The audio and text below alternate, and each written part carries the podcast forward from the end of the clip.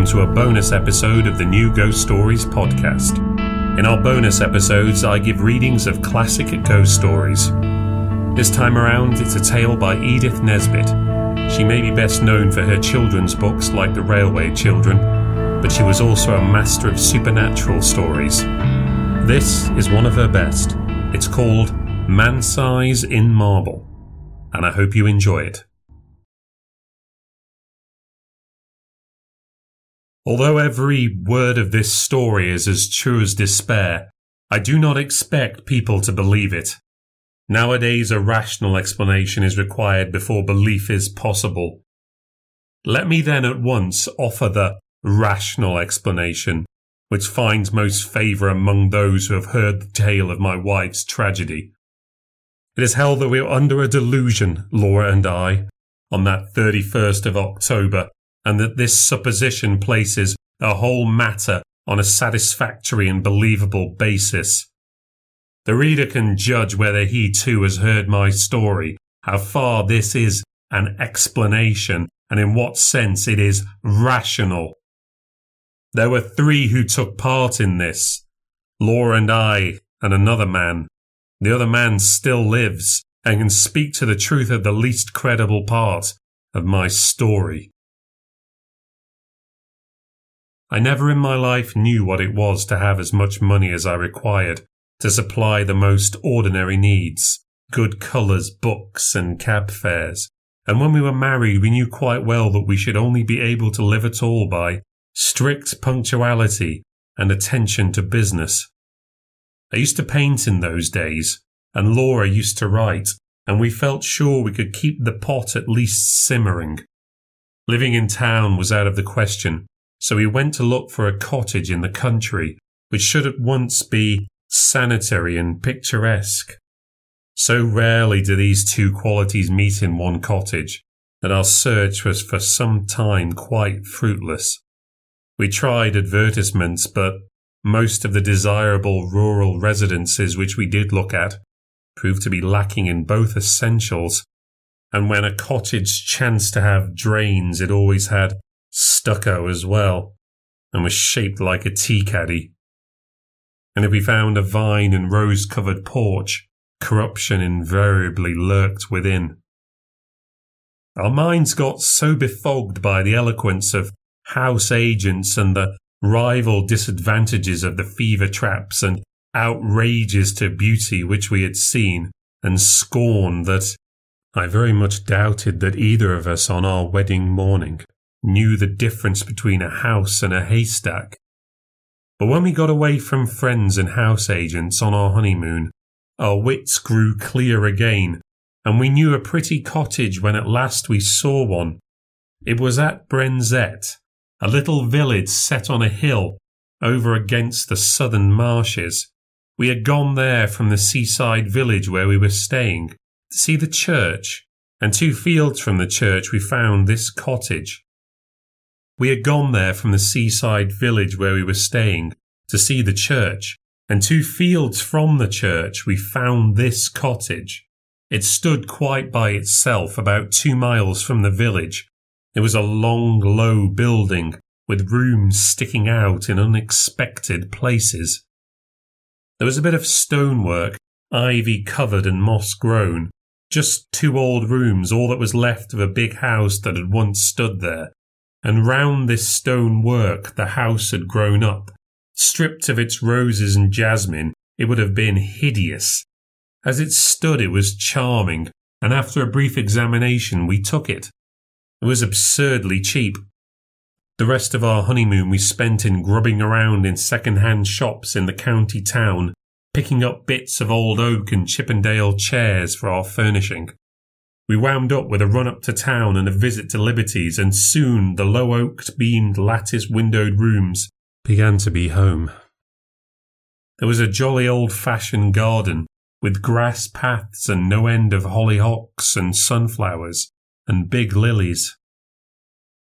From the window, you could see the marsh pastures and beyond them the blue thin line of the sea. We were as happy as the summer was glorious and settled down into work sooner than we ourselves expected. I was never tired of sketching the view and the wonderful cloud effects from the open lattice, and Laura would sit at the table and write verses about them, in which I mostly played the part of foreground. We got a tall old peasant woman to do for us. Her face and figure were good, though her cooking was of the homeliest. But she understood about gardening and told us all the old names of the coppices and cornfields and the stories of the smugglers and highwaymen, and better still of the things that walked and of the sights which met one in lonely glens of a starlight night. She was a great comfort to us because Laura hated housekeeping as much as I loved folklore, and we soon came to leave all the domestic business to Mrs. Dorman and to use her legends in little magazine stories which brought in the jingling guinea. We had three months of married happiness and did not have a single quarrel. One October evening, I had been down to smoke a pipe with the doctor, our only neighbour, a pleasant young Irishman. Laura had stayed at home to finish a comic sketch of a village episode for the monthly Marplot. I left her laughing over her own jokes and came in to find a crumpled heap of pale muslin weeping on the window seat. Good heavens, my darling, what's the matter? I cried, taking her in my arms. She leaned her little dark head against my shoulder and went on crying. I'd never seen her cry before. We'd always been so happy, you see, and I felt sure some frightful misfortune had happened. What's the matter? Do speak! It's Mrs. Dorman, she sobbed. What has she done? I inquired, immensely relieved. She says she must go before the end of the month, and she says her niece is ill. She's gone down to see her now, but I don't believe that's the reason because her niece is always ill. I believe someone has been setting her against us. Her manner was so queer. Never mind, pussy, I said. Whatever you do, don't cry or I shall have to cry too, to keep you in countenance, and then you'll never respect your man again. She dried her eyes obediently on my handkerchief, and even smiled faintly. But you see, she went on, it is really serious because these village people are so sheepy, and if one won't do a thing, you may be quite sure none of the others will. And I shall have to cook the dinners and wash up the hateful greasy plates, and you'll have to carry cans of water about and clean the boots and knives, and we shall never have any time for work or earn any money or anything. We shall have to work all day and only be able to rest when we are waiting for the kettle to boil. I represented to her that even if we had to perform these duties, the day would still present some margin for other toils and recreations, but she refused to see the matter in any but the greyest light. She was very unreasonable, my Laura, but I could not have loved her any more if she had been as reasonable as Whately. I'll speak to Mrs. Dorman when she comes back and see if I can't come to terms with her, I said. Perhaps she wants a rise in her screw. It will be all right. Let's walk up to the church. The church was a large and lonely one and we loved to go there, especially upon bright nights. The path skirted a wood, cut through it once, and ran along the crest of the hill through two meadows and round the churchyard wall, over which the old yews loomed in black masses of shadow. This path, which was partly paved, was called the bier balk, for it had long been the way by which the corpses had been carried to burial. The churchyard was richly treed and was shaded by great elms which stood just outside and stretched their majestic arms in benediction over the happy dead.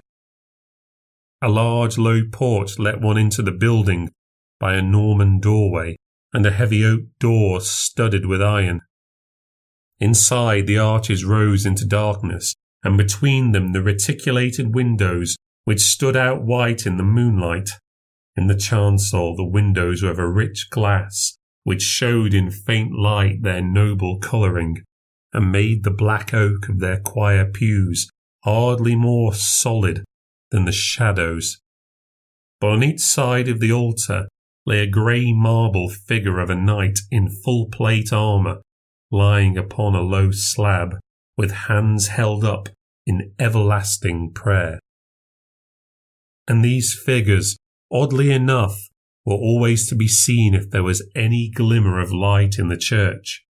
Their names were lost, but the peasants told of them that they had been fierce and wicked men, marauders by land and sea, who had been the scourge of their time, and had been guilty of deeds so foul at the house they had lived in, the big house by the way, that had stood on the site of our cottage, had been stricken by lightning and the vengeance of heaven, but for all that, the gold of their heirs had bought them a place in the church.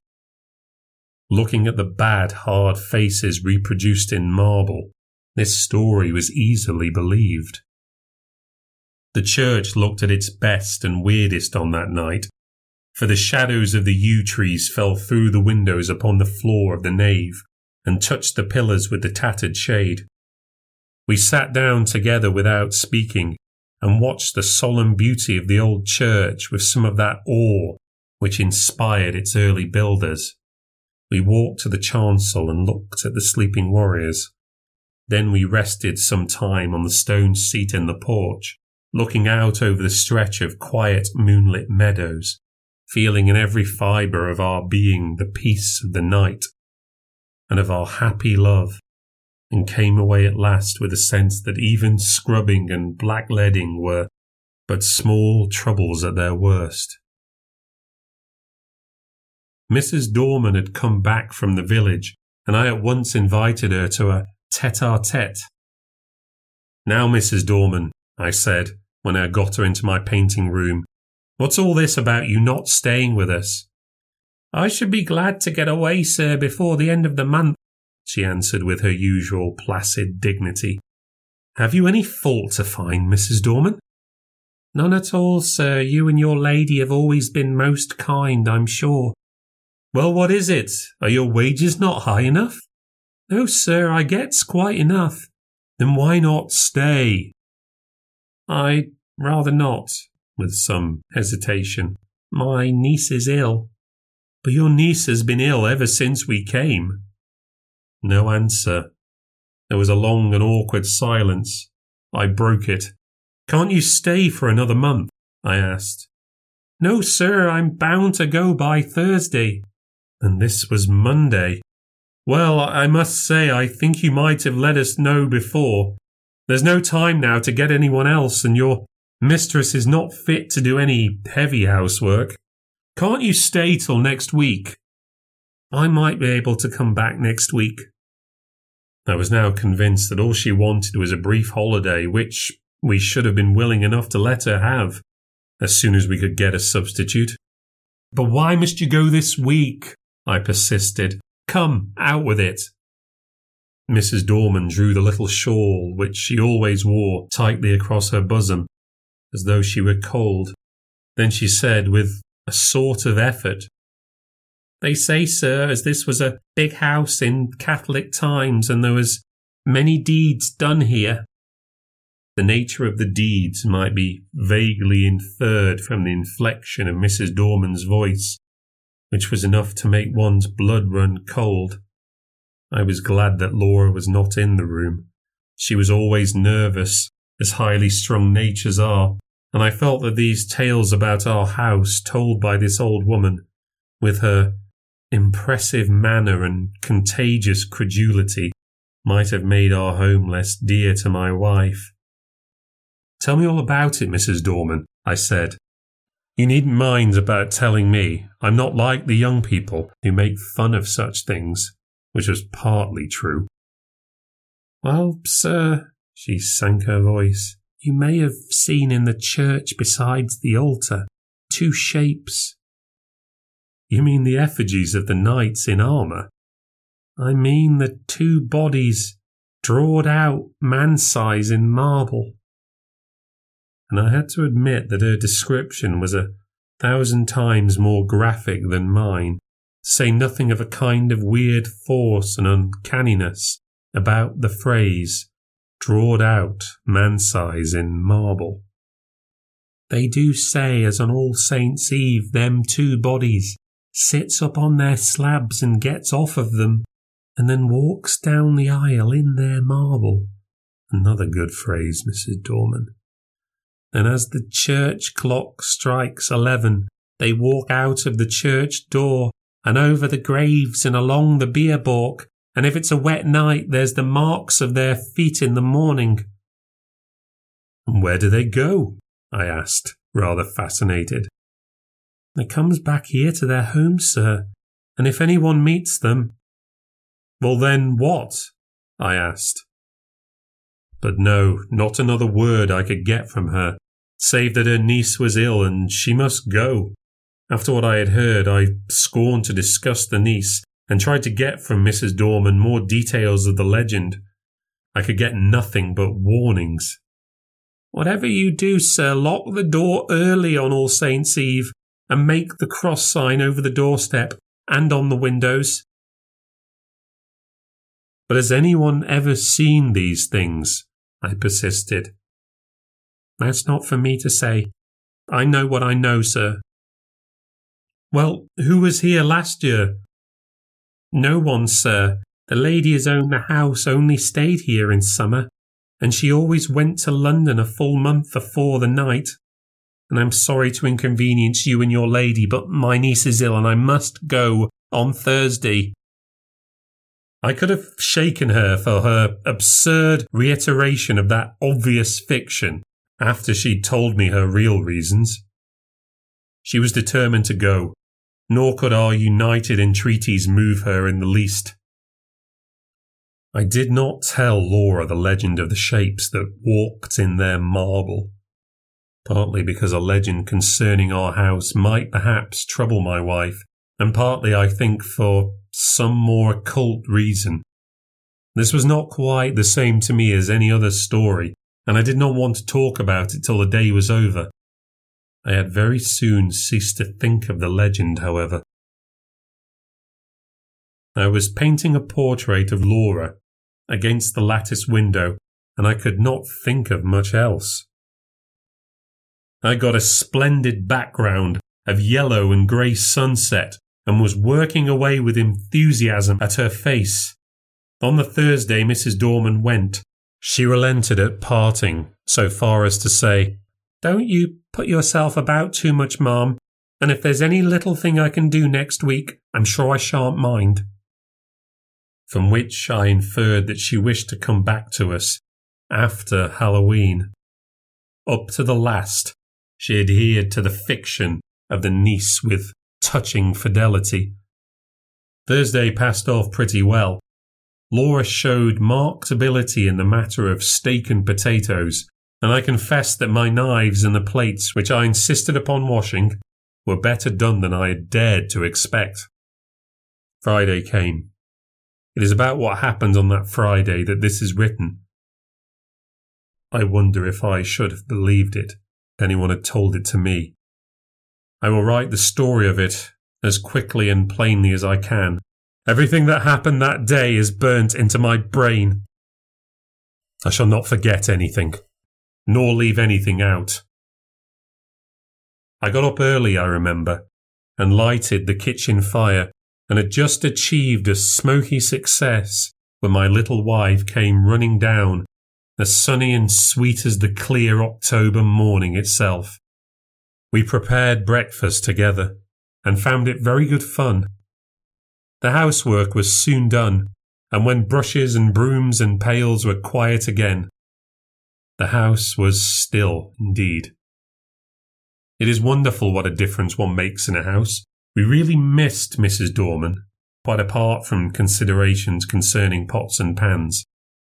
We spent the day in dusting our books and putting them straight and dined gaily on cold steak and coffee. Laura was, if possible, brighter and gayer and sweeter than usual, and I began to think that a little domestic toil was really good for her.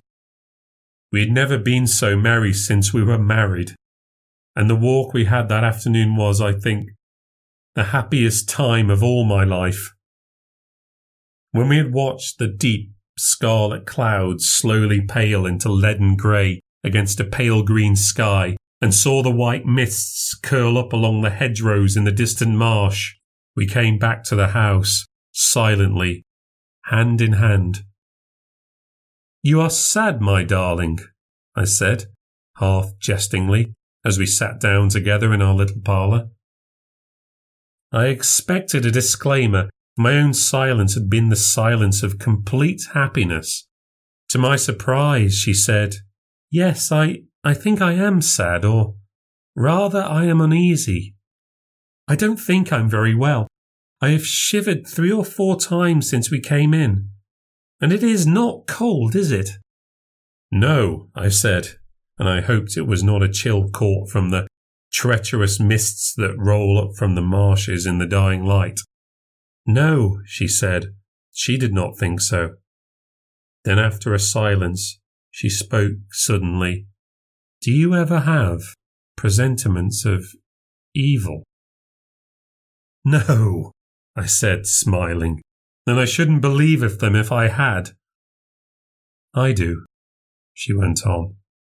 The night my father died, I knew it, though he was right away in the north of Scotland. I did not answer in words.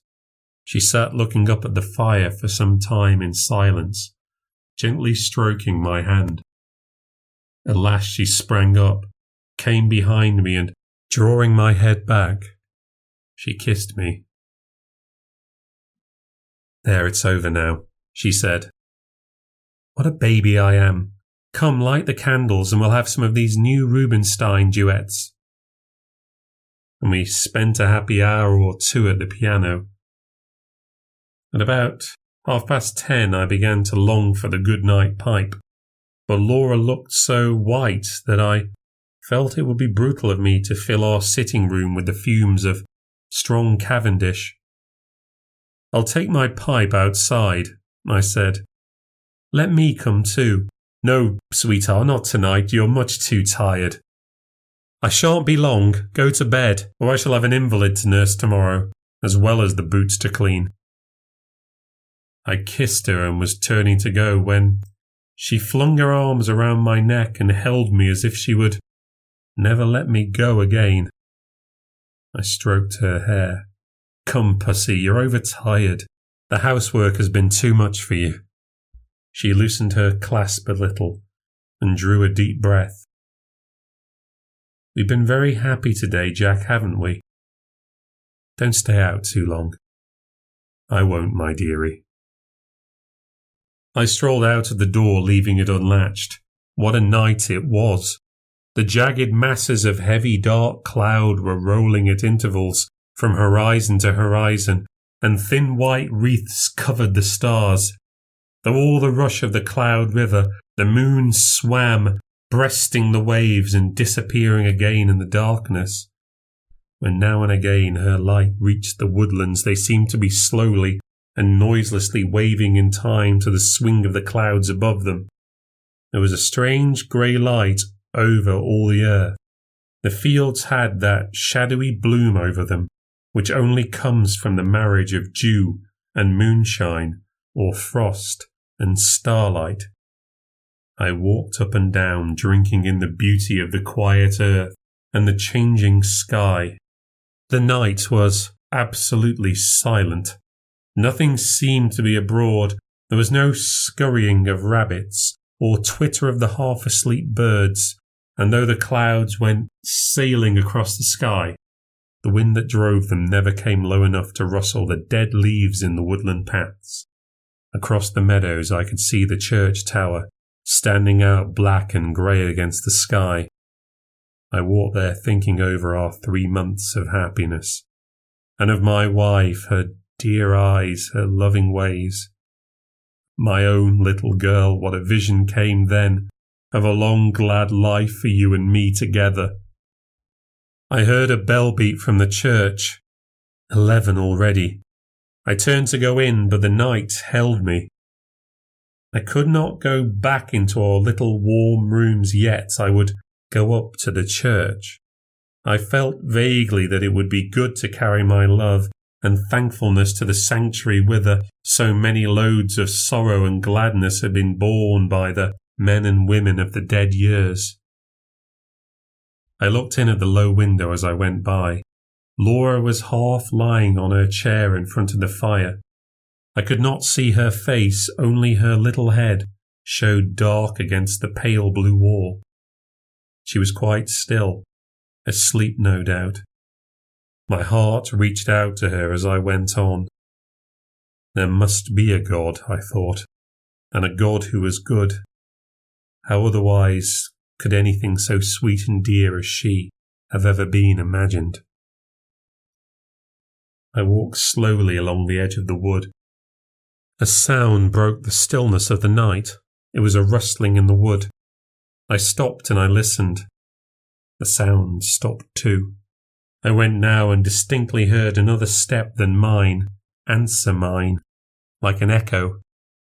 It was a poacher or a wood stealer, most likely, for these were not unknown in our Arcadian neighbourhood. But whoever it was, he was a fool not to step more lightly. I turned into the wood, and now the footsteps seemed to come from the path I had just left. It must be an echo, I thought. The wood looked perfect in the moonlight. The large dying ferns and the brushwood showed where, through thinning foliage, the pale light came down. The tree trunks stood up like Gothic columns all around me. They reminded me of the church, and I turned into the bier balk and passed through the corpse gate between the graves to the low porch. I paused for a moment on the stone seat where Laura and I had watched the fading landscape. Then I noticed that the door of the church was open, and I blamed myself for having left it unlatched the other night. We were the only people who ever cared to come to the church except on Sundays, and I was vexed to think that through our carelessness, the damp autumn airs had had a chance of getting in and injuring the old fabric. I went in it will seem strange, perhaps, that I should have gone halfway up the aisle before I remembered, with a sudden chill, followed by as sudden a rush of self contempt, that this was the very day and hour when, according to tradition, the shapes drawed out, man size in marble, began to walk. Having thus remembered the legend, and remembered it with a shiver, of which I was ashamed. I could not do otherwise than walk up towards the altar just to look at the figures, as I said to myself. Really, what I wanted was to assure myself, first, that I did not believe the legend, and secondly, that it was not true. I was rather glad that I had come. I thought now I could tell Mrs. Dorman how vain her fancies were and how peaceful the marble figure slept on through the ghastly hour. With my hands in my pockets, I passed up the aisle. In the grey, dim light, the eastern end of the church looked larger than usual, and the arches above the two tombs looked larger too. The moon came out and showed me the reason. I stopped short. My heart gave a leap that nearly choked me and then sank sickeningly. The bodies drawn out man size were gone, and their marble slabs lay wide and bare in the vague moonlight that slanted through the east window. Were they really gone? Or was I mad? Clenching my nerves, I stooped and passed my hand over the smooth slabs and felt their flat, unbroken surface. Had someone taken the things away? Was it some vile practical joke? I would make sure anyway. In an instant, I had made a torch of a newspaper which happened to be in my pocket, and lighting it, held it high above my head. Its yellow glare illuminated the dark arches of those slabs. The figures were gone, and I was alone in the church. Or was I alone? And then a horror seized me, a horror indefinable and describable. An overwhelming certainty of supreme and accomplished calamity. I flung down the torch and tore along the aisle and out through the porch, biting my lip as I ran to keep myself from shrieking aloud. Oh, was I mad, or what was this that possessed me? I leapt the churchyard wall and took the straight cut across the fields, led by the light from our windows. Just as I got over the first stile, a dark figure seemed to spring out of the ground. Mad still with that certainty of misfortune, I made for the thing that stood in my path, shouting, Get out of the way, can't you? But my push met with a more vigorous resistance than I had expected. My arms were caught just above the elbow and held as in a vice, and then the raw boned Irish doctor actually shook me. Would you? he cried in his unmistakable accent. Would you then? Let go of me, you fool, I gasped. The marble figures have come from the church. I tell you, they've gone. He broke into a ringing laugh. I'll have to give you a draft tomorrow, I see. You've been smoking too much and listening to old wives' tales. Well, come back with me. I'm going up to old Palmer's. His daughter's ill. We'll look in at the church and let me see the bare slabs. You go if you like, I said, a little less frantic for his laughter. I'm going home to my wife. Rubbish, man, said he. Do you think I'll permit of that? Are you to go saying all your life that you've seen solid marble, endowed with vitality, and me to go all my life saying you were a coward? No, sir, you shan't do it. The night air, a human voice, and I think also the physical contact with this six feet of solid common sense brought me back a little to my ordinary self, and the word coward was a mental shower bath.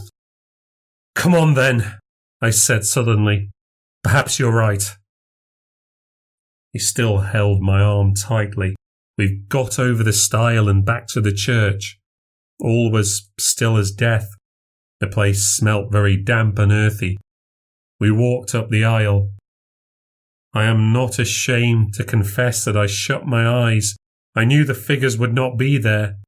I heard Kelly strike a match. Here they are, you see, right enough. You've been dreaming or drinking, asking your pardon for the imputation. I opened my eyes by Kelly's expiring vesta. I saw two shapes lying in their marble, on their slabs. I drew a deep breath and caught his hand. I am awfully indebted to you, I said. It must have been some trick of the light or I've been working rather hard. Perhaps that's it. Do you know, I was quite convinced they were gone. I'm aware of that, he answered rather grimly. You'll have to be careful of that brain of yours, my friend, I assure you. He was leaning over and looking at the right hand figure, whose stony face was the most villainous and deadly in expression.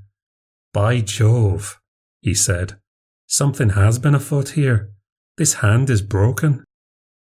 And so it was. I was certain that it had been perfect the last time Laura and I had been there. Perhaps someone has tried to remove them, said the young doctor.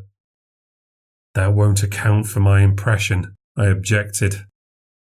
Too much painting and tobacco will account for that well enough. Come along, I said, or my wife will be getting anxious. You'll come in and have a drop of whisky and drink confusion to ghosts and better sense to me. I ought to go up to Palmer's, but it's so late now I'd best leave it till the morning, he replied. I was kept late at the union, and I've had to see a lot of people since. All right, I'll come back with you. I think he fancied I needed him more than Palmer's girl, so discussing how such an illusion could have been possible, and deducing from this experience large generalities concerning ghostly apparitions, we walked up to our cottage. We saw, as we walked up the garden path, that bright light streamed out of the front door, and presently saw that the parlour door was open too. Had she gone out? Come in, I said, and Dr. Kelly followed me into the parlour. It was all ablaze with candles, not only the wax ones, but at least a dozen guttering, glaring tallow dips stuck in vases and ornaments in unlikely places. Light I knew was Laura's remedy for nervousness. Poor child! Why had I left her, brute that I was? We glanced around the room, and at first we did not see her. The window was open, and the draught set all the candles flaring one way. Her chair was empty, and her handkerchief and book lay on the floor. I turned to the window. There in the recess of the window I saw her. Oh, my child, my love!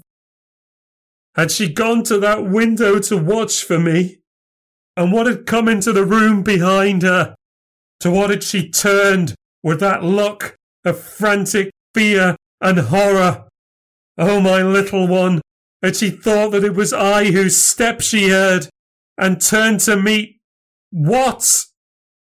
She had fallen back across a table in the window, and her body lay half on it, half on the window seat, and her head hung down over the table, the brown hair loosened and fallen to the carpet. Her lips were drawn back, and her eyes wide, wide open. They saw nothing now. What had they last seen? The doctor moved towards her, but I pushed him aside and sprang to her, caught her in my arms and cried, It's all right, Laura. I've got you safe, wifey. She fell into my arms in a heap.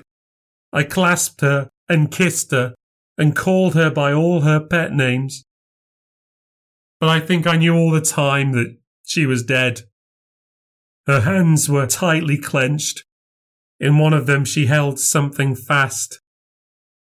When I was quite sure that she was dead and that nothing mattered at all any more, I let him open her hand to see what she held. It was a grey marble finger.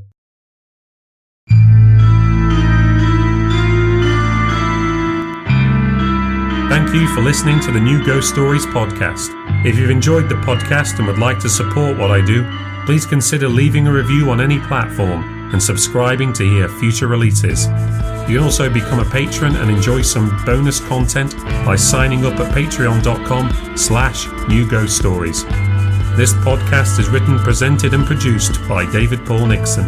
If you'd like to find out more about New Ghost Stories, visit my website newghoststories.substack.com and to get all the latest from me, follow me on Twitter, Instagram and Mastodon at New Ghost Stories.